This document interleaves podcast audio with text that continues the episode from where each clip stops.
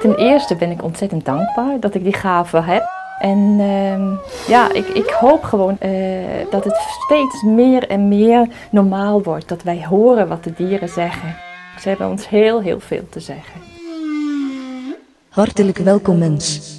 Je luistert naar het parallelle universum van Roggeveen Oleijerhoek. De absurdisten maken podcast met zonder houvast die je wel geen troost zullen bieden. Deze keer zoeken we wilde dieren. Ik hoor een walvis.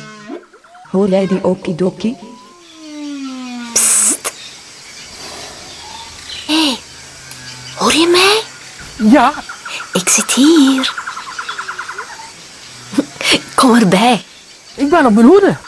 Want er willen wel- nog wel eens wat wilde dieren ontsnappen de laatste tijd.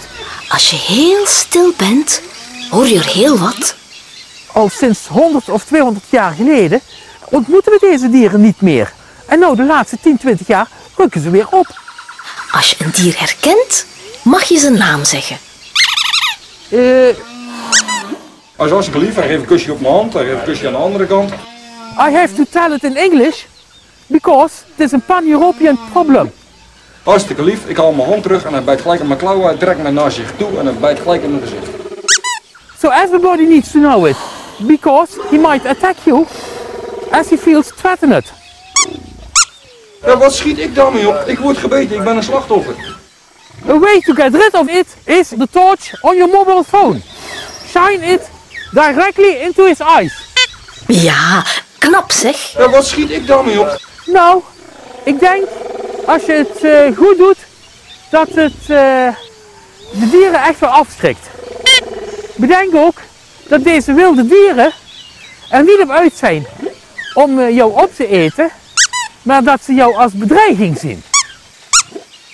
Wat knap van je. En als je niet gauw op kanker straalt, dan schiet ik je dood en ik laat je doodsteken en ik stuur mijn vrienden op je af en die gaan je opeten. Ja, goed zo. Heel goed hoor.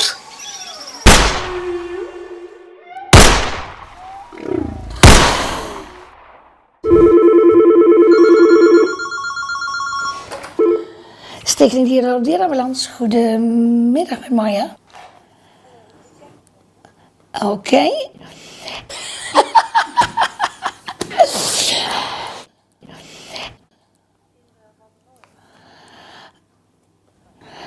Oké.